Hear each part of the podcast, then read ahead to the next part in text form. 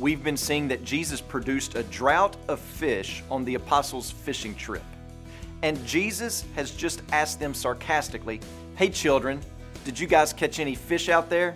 And after the disciples answered Jesus with a disgruntled no, Jesus says, I know a spot where the fish are really biting. Just try throwing your nets on the other side of the boat. Sounds just like a fisherman's conversation, doesn't it?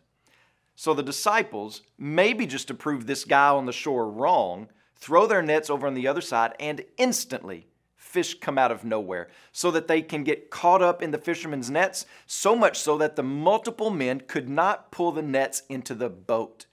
And instantly, John knew exactly what was going on. There's only one person who could be responsible for this, and that was Jesus.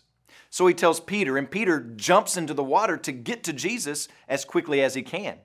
John, always the reflective one, Peter, always the impulsive one.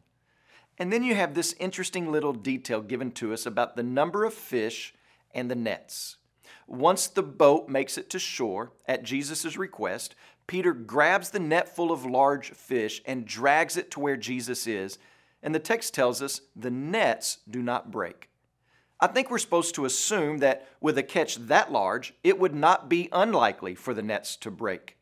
But we see that Jesus not only produces the famine and the fish, he also produces the fortitude to keep what he has promised and produced. God took Joseph from the pit and prison and brought him to the palace preserving the line of Abraham.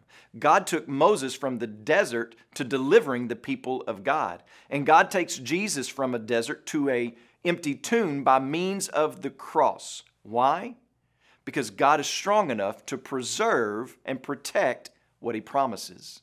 And he's strong enough to keep you, protect you, preserve you through the famine, even through your tough questions. So, what are we supposed to learn? Jesus could have shown up before they ever cast the nets the first time the evening before. He could have come at midnight, but no, he waited until they had given up. These guys were coming in for fishing. The prime time for fishing was over. But sometimes God produces a hopeless situation so that He can show us He is present with us and He is the one we are to hope in.